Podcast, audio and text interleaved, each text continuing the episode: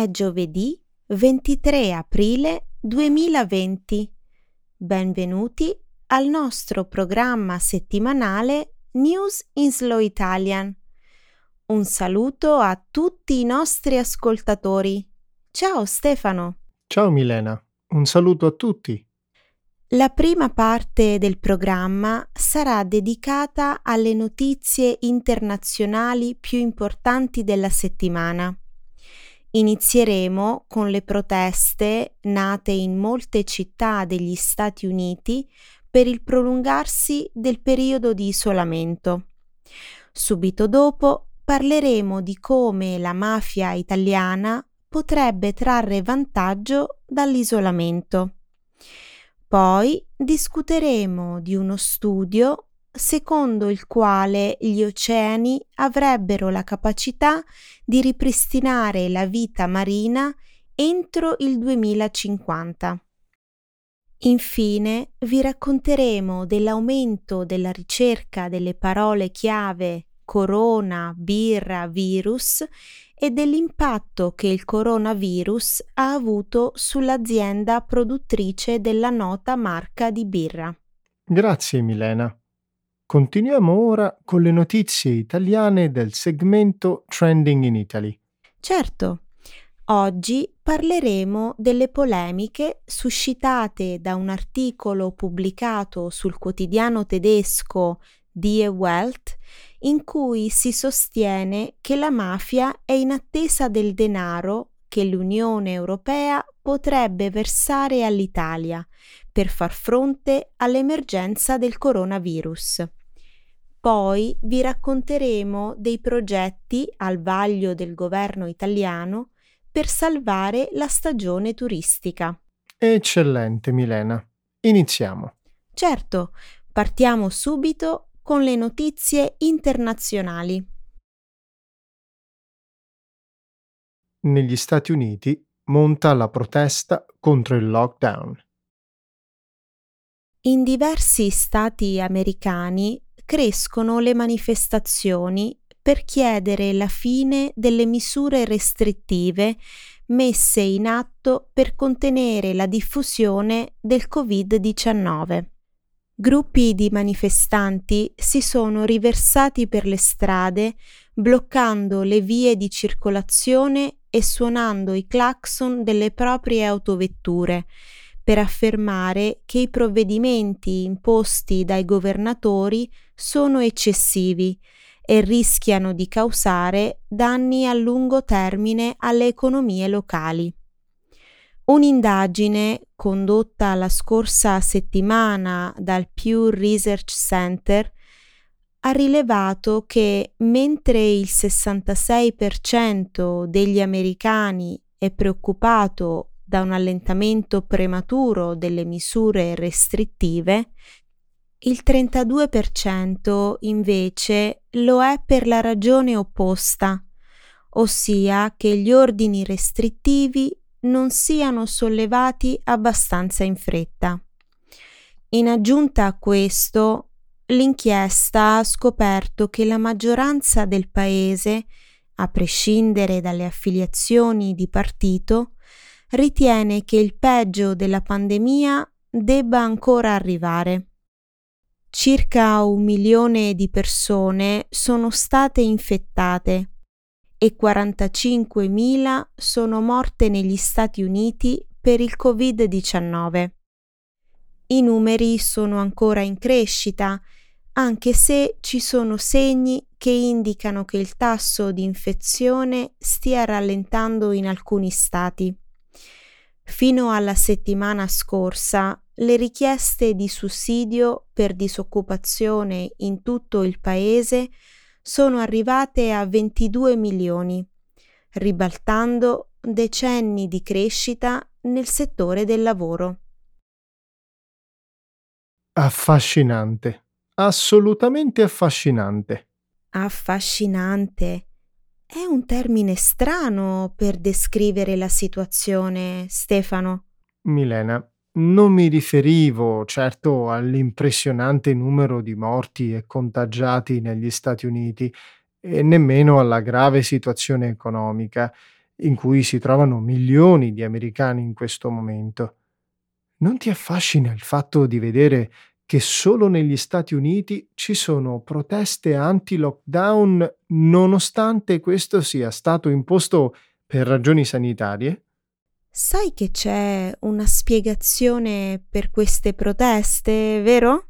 Ovviamente c'è una ragione politica alla base di queste proteste. Per me è davvero affascinante. La settimana scorsa il presidente Trump e la sua task force contro il Covid-19 hanno rivelato le nuove linee guida per riaprire le economie dei vari stati. Il giorno dopo questo annuncio, però, il presidente ha pubblicato tweet a favore della liberazione di stati a guida democratica. Tutto questo è sicuramente fonte di grande confusione per gli americani. No, non lo è affatto per alcuni dei sostenitori di Trump. Gli organizzatori di queste proteste sono dei conservatori, sostenitori di Trump e attivisti in favore del possesso di armi. I media americani hanno descritto molte di queste manifestazioni di protesta come eventi elettorali con striscioni in favore di Trump, magliette, cartelli inneggianti alla libertà uh, dalla tirannia.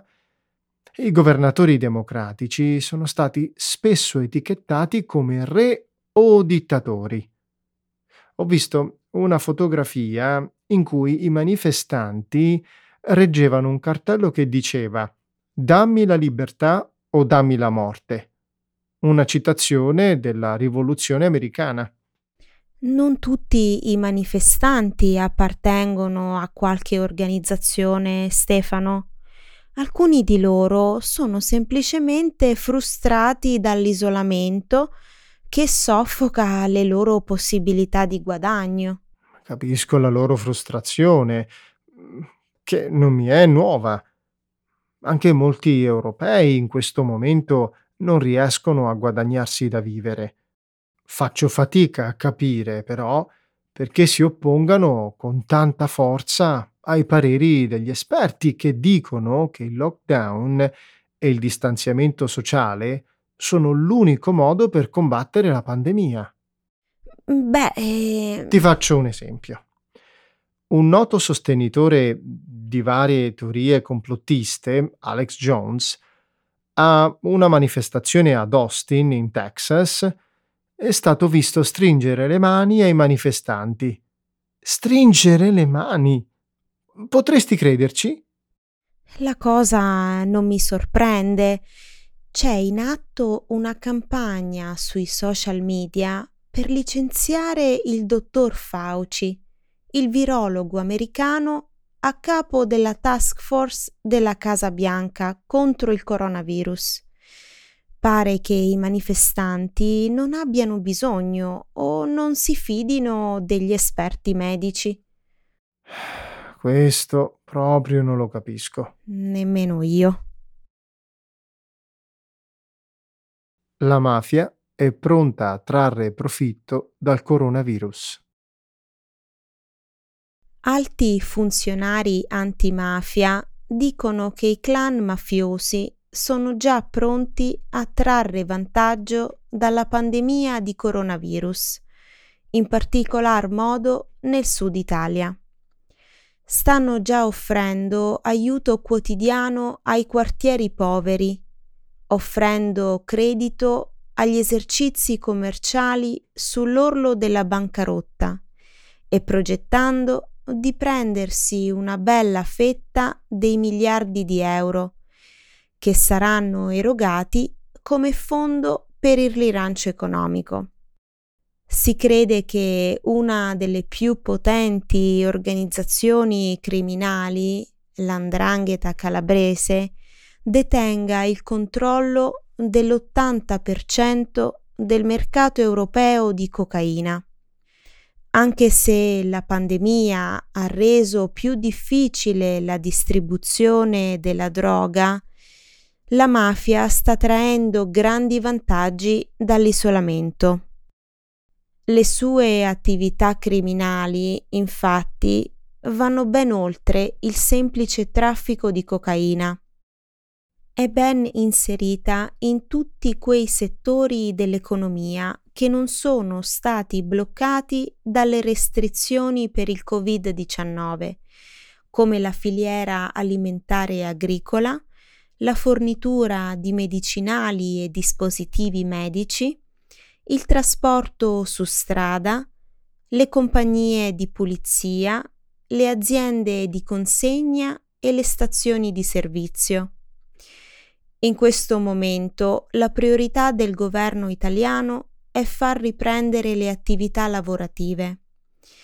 Per poter fare questo, parte dei fondi di investimento sono stati destinati a garantire i prestiti per le imprese gli organi antimafia temono che, una volta che le ingenti somme saranno state erogate, alcuni di questi prestiti e altre forme di aiuto andranno a finire a società gestite dalla mafia.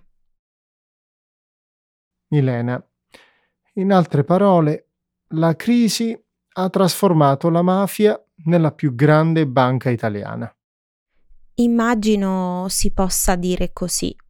Secondo SOS Impresa, un gruppo di Palermo contro la mafia, Cosa Nostra potrebbe contare su una liquidità di 65 miliardi di euro.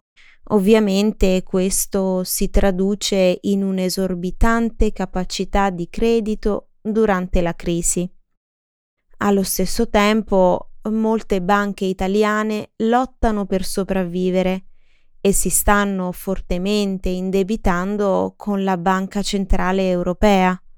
Così, quando le persone sono in una situazione disperata, chiedono prestiti. Eh, potrebbero non avere altra scelta. Non penso però che tutti la vedano come una cosa negativa. La mafia è bravissima nelle pubbliche relazioni, sa rendersi accattivante e necessaria agli occhi della comunità. Beh, allora il governo e la Chiesa devono fare di più per spiegare alla gente come stanno davvero le cose. La Chiesa. All'inizio del mese Papa Francesco ha pregato per le persone che durante la pandemia commerciano a scapito dei poveri e traggono profitto dai bisogni altrui, come la mafia, gli usurai e molti altri. Possa il Signore toccare i loro cuori e convertirli, ha detto il Papa. Già, temo che il Papa potrebbe rimanere deluso. La vita marina degli oceani può essere risanata entro il 2050. Una revisione pubblicata il primo aprile sulla rivista Nature afferma che gli oceani di tutto il mondo, nonostante siano stati usati come un'enorme discarica di rifiuti per lungo tempo, stanno dando prova di straordinaria resilienza che potrebbe portare alla loro piena rigenerazione entro pochi decenni. I ricercatori ritengono che il cambiamento climatico e i problemi legati alla salvaguardia ambientale siano grandi sfide che la finestra temporale per agire sia molto limitata. Gli uomini hanno sfruttato gli oceani per centinaia di anni ma l'impatto negativo dell'azione umana è diventato evidente solo negli ultimi 50 anni.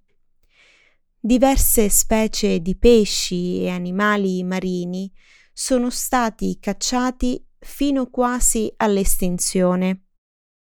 Gli sversamenti di petrolio e altre forme di inquinamento hanno avvelenato i mari la quantità di plastica negli oceani è destinata a moltiplicarsi nei prossimi dieci anni, a meno che i rifiuti non vengano smaltiti in modo più efficiente. Questo nuovo studio scientifico riconosce la portata del problema, ma allo stesso tempo sottolinea l'incredibile resilienza dell'ecosistema marino.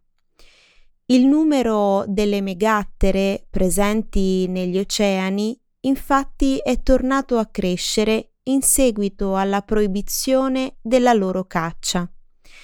La percentuale di specie marine a rischio di estinzione dal 2000 al 2019 è calata dal 18 all'11,4%. I ricercatori hanno identificato nove componenti fondamentali per la ricostruzione dell'ecosistema marino. Le paludi salmastre, le mangrovie, le praterie di piante sottomarine, la barriera corallina, le alghe, i reef di ostriche, la pesca, la megafauna marina e gli habitat delle acque profonde. Gli studiosi suggeriscono inoltre una serie di azioni necessarie come la protezione delle specie a rischio, la raccolta intelligente delle risorse alieutiche e il ripristino degli habitat distrutti. Mm. Sono un po' confuso, Milena. Tutto quello che ho letto finora sui cambiamenti climatici e la conservazione dell'ambiente mi porta a credere che l'uomo possa solo fermare i cambiamenti catastrofici dell'ecosistema. Non capisco perché sei confuso. Perché lo studio afferma che nonostante l'umanità abbia usato per decine di anni gli oceani come discarica, questi troveranno comunque il modo di rigenerarsi. Credi davvero che gli oceani si rigenereranno da soli? Non è quello che si dice nello studio. Gli scienziati sostengono che non è troppo tardi per agire, ma che c'è poco tempo per farlo. Ok, è una puntualizzazione importante. Credi che ci sia denaro sufficiente per ripristinare l'ecosistema degli oceani? Ottima domanda. Lo studio calcola che per ricostruire la vita marina entro il 2050 ci vorrebbero tra i 10 e i 20 miliardi di dollari all'anno. Wow. Giusto. Mi sembra già di vedere i vari governi elargire miliardi di dollari per salvare gli oceani. Ma dai, Milena, è chiaro che le priorità dei vari stati sono completamente diversi. Beh, oltre ad essere la cosa giusta da fare, si tratta anche di un ottimo investimento. Lo studio calcola che per ogni dollaro investito ci sarà un ritorno economico di 10 dollari. Credi che questo basterà per convincere i governi ad agire subito? Su Google un boom di ricerche birra corona virus. Secondo i dati di Google Trends, sono notevolmente aumentate le ricerche delle parole chiave birra virus e birra coronavirus, in corrispondenza della diffusione del SARS-CoV-2 al di fuori della città di Wuhan e della Cina. Un grafico sulla pagina del sito web Google Trends mostra che fino alle prime due settimane e mezzo di gennaio le ricerche sulla birra coronavirus non erano molte, ma che dopo il 19 gennaio 2020 sono aumentate notevolmente. Per chi non avesse ancora chiara la differenza fra birra corona e coronavirus, ecco le risposte di Google alla domanda. Come prevenire la diffusione della birra Corona? Non comprarla. Oppure chiedi a chi organizza la festa di acquistare un'altra marca di birra o in alternativa di servire dei frullati di verza e alghe. Tanto nessuno si accorgerà della differenza. Alla domanda come si diffonde la birra Corona? Le risposte sono state attraverso un amico che te la stappa, attraverso i negozi, i baristi o le feste.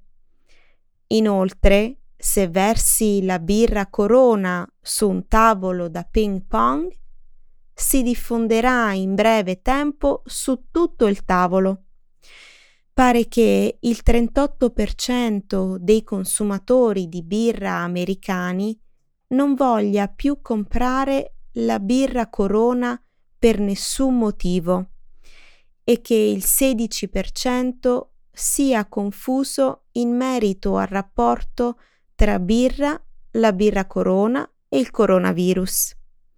L'acquisto della birra Corona è al livello minimo degli ultimi due anni. Mi pare ovvio che le vendite della birra Corona risentano dell'epidemia di coronavirus. Puoi immaginare di entrare in un bar e chiedere posso avere una corona? O passami una corona? O vuoi una fettina di limone con la tua corona? O preferisci la corona light o extra? Milena, posso capire mm, quanto tutto questo possa generare confusione, ma ci sono un sacco di differenze tra il coronavirus e la birra corona. Per esempio, non è chiaro se indossare la mascherina aiuti a non contrarre il coronavirus. Di certo però impedisce di bere una birra corona. Die Welt attacca l'Italia. La mafia sta solo aspettando i finanziamenti dell'Unione Europea. Lo scorso 9 aprile il quotidiano tedesco Die Welt ha lanciato un'accusa pesante all'Italia. L'attacco è arrivato in un momento in cui i paesi dell'Unione Europea discutevano sull'emissione degli Eurobond, uno strumento finanziario di debito che potrebbe servire per far fronte alla crisi economica causata dalla pandemia da coronavirus. Come forse saprai, alcuni paesi del nord Europa, come la Germania, respingono con forza l'approvazione degli Eurobond, preferendo invece l'adozione del MES, il meccanismo europeo di stabilità, nato allo scopo di prestare denaro ai paesi in difficoltà finanziaria e ottenere in cambio l'attuazione di programmi di riforme strutturali e fiscali. Andiamo al nocciolo della questione, così capisco meglio. Nell'articolo di The Welt, l'editorialista Christoph Schilz ha invitato il governo tedesco a non emettere gli eurobond perché a suo dire c'è il rischio che la mafia riesca a metterci le mani sopra, aggiungendo anche che gli italiani dovrebbero essere controllati da Bruxelles nella gestione dei fondi. È un commento davvero molto offensivo che rimanda allo stereotipo dell'italiano mafioso che sperpera i fondi comunitari. Sì, è per questo motivo che il pezzo ha suscitato tanta indignazione nel nostro paese. Ho letto che il nostro ministro degli esteri Luigi Di Maio ha definito l'affermazione di Shields vergognosa e inaccettabile. Questi termini non mi sembrano affatto fuori luogo, anzi, ti dirò di più. Di Maio e tanti altri politici italiani hanno fatto bene a criticare le affermazioni di Die Welt e a chiedere al governo tedesco di dissociarsi dall'articolo. Hai ragione, Milena. Tuttavia, in un articolo pubblicato sul Corriere della Sera lo scorso 10 aprile, si sostiene che non si possa ritenere responsabile il governo tedesco per le opinioni di un giornalista. Bisogna anche ammettere che la criminalità organizzata in Italia ha molto potere ed è riuscita ad infiltrarsi un po' ovunque, dall'economia legale fino al sistema sanitario. A mio avviso, il pericolo che mafie possano finire per appropriarsi dei fondi comunitari non è così infondato. Certo, il rischio esiste. Tuttavia, coloro che conoscono e studiano il fenomeno mafioso affermano che non sia vero. Uno di questi è il noto e rispettatissimo giornalista e scrittore Roberto Saviano. In un video pubblicato lo scorso 10 aprile sul sito online di Repubblica, ha spiegato che la tesi sostenuta di Ewelt è frutto di un'interpretazione completamente sbagliata e di una scarsa conoscenza dell'argomento. Sul serio? Secondo lo scrittore napoletano, le organizzazioni criminali dispongono di ingenti risorse di denaro provenienti da attività illecite. Basta pensare che solo l'andrangheta calabrese fatturerebbe annualmente all'incirca 60 miliardi di euro l'anno, mentre la camorra napoletana tra i 20 e i 35 miliardi di euro. Saviano sostiene che le mafie siano pronte a sfruttare la crisi economica per rilevare negozi in difficoltà e le aziende che non dispongono liquidità, oltre a partecipare alle gare di appalti pubblici con offerte a ribasso. Dunque, meno soldi confluiranno nell'economia italiana e più potere potrebbero avere le organizzazioni criminali. Coronavirus. In Italia si discute di come salvare la stagione turistica in vista dell'estate. Mentre in Italia continuano a calare i numeri della pandemia da coronavirus, è iniziato a farsi intenso il dibattito sulla cosiddetta fase 2, che prevede l'allentamento delle misure attuali di contenimento del virus.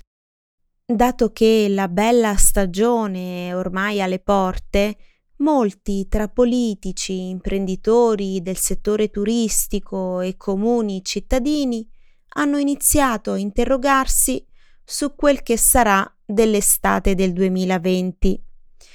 Sulla questione è intervenuta Lorenza Bonaccorsi, sottosegretaria della cultura nel governo Conte, la quale ha assicurato andremo al mare quest'estate Stiamo lavorando per far sì che possa essere così. Secondo un articolo pubblicato da Repubblica lo scorso 13 aprile, però, i virologi sono meno ottimisti. A loro dire, per il momento è prematuro programmare le vacanze nei luoghi di villeggiatura. Sì, è vero.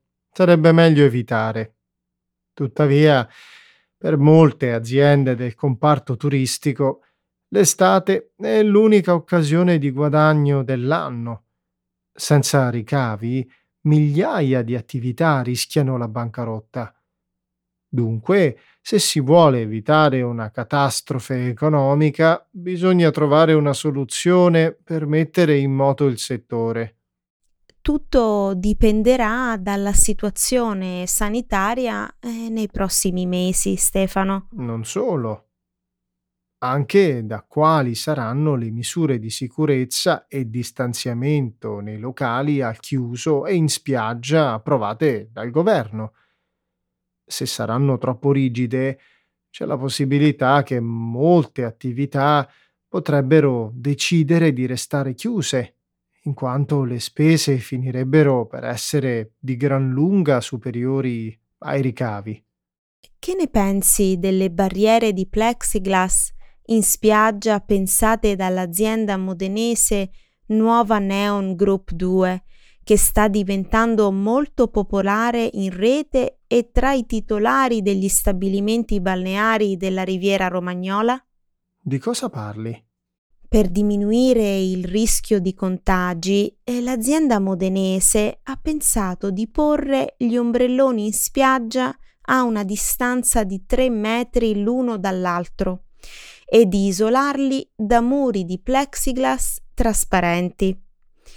Immagina qualcosa di simile ai cubicoli che si trovano negli uffici. Beh, pensare di essere ingabbiato all'interno di un cubo trasparente mi mette un po' di tristezza. Se questo è l'unico modo per salvare l'indotto turistico italiano, immagino che ci si debba adattare. A me non convince molto. In un articolo pubblicato dal Corriere della Sera lo scorso 14 aprile, il presidente della cooperativa Bagnini Rimini Sud, Mauro Vanni, ha fatto un'osservazione molto saggia, dicendo che con questi plexiglass avremmo problemi di disidratazione piuttosto che di coronavirus. Questo non lo avevo considerato. Nuova Neon Group 2 ha pensato di estendere lo stesso concetto anche a bar e ristoranti, realizzando un disegno con grandi lastre di plexiglass trasparenti che isolano e dividono clienti e commensali l'un dall'altro. Davvero bizzarro. Come dice il famoso proverbio, a mali estremi né estremi rimedi. Eh, certamente viviamo in una situazione di emergenza sanitaria ed economica eccezionale. A cuore aperto, però, ti dico che non credo in questo progetto. Per me l'unica soluzione può essere un'adeguata distanza fra i tavoli nei ristoranti, così come fra gli ombrelloni nelle spiagge, che si può raggiungere solo con la riduzione dei posti disponibili. Purtroppo gli imprenditori dovranno iniziare ad accettare l'idea che bisognerà rinunciare a parte dei guadagni e noi italiani che vivremo un'estate molto diversa dalle precedenti. Siamo arrivati alla fine della nostra puntata, Milena. È ora di salutare i nostri ascoltatori. Vero Stefano, un saluto a tutti i nostri ascoltatori. Ciao a tutti. Ciao a tutti.